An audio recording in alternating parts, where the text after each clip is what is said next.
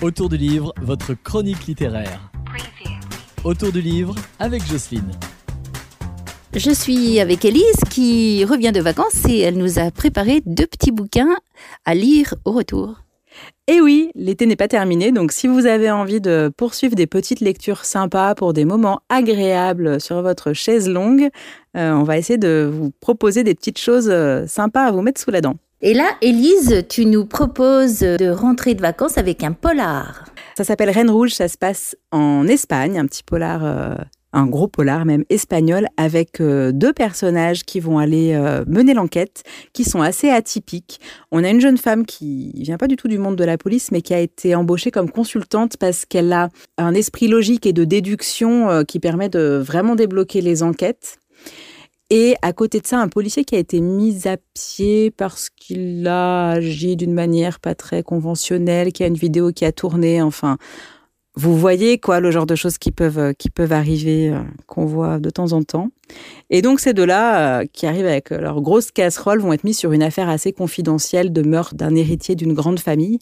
Ça a tous les tous les bons ingrédients du, polar, c'est plein de rebondissements, c'est des personnages qui sont tout en aspérité, donc on, se prend au jeu avec eux. voilà pour pour les amateurs du genre, c'est très chouette. Donc c'est écrit par Juan Gomez Jurado un super accent espagnol. premier tome s'appelle Reine Rouge et euh, c'est publié chez Pocket. Et pour les amateurs, il y a un second tome qui est sorti qui s'appelle euh, Louve Noire, donc une autre enquête, mais avec les mêmes personnages. Alors là, on change de registre et c'est une BD. Et oui, on finit tout en couleur et euh, avec un thème beaucoup plus léger, une BD qui s'appelle Pisse Mémé. Pisse Mémé, c'est le nom d'un rêve. C'est le nom du rêve de quatre quadragénaires qui, lors d'une soirée entre copines, se disent ah là là, si on avait un petit peu d'argent, on pourrait ouvrir un café, on servirait des pâtisseries parce qu'il y en a une qui aime bien cuisiner, on vendrait des livres parce qu'il y en a une qui est fan de lecture, et puis toi tu donnerais des cours de yoga.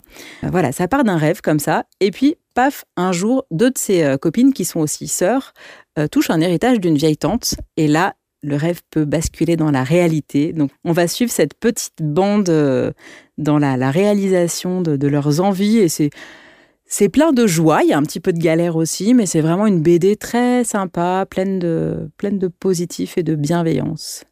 Donc ça s'appelle Pisse Mémé, c'est écrit par Cathy Bourg et c'est publié aux éditions d'Argo.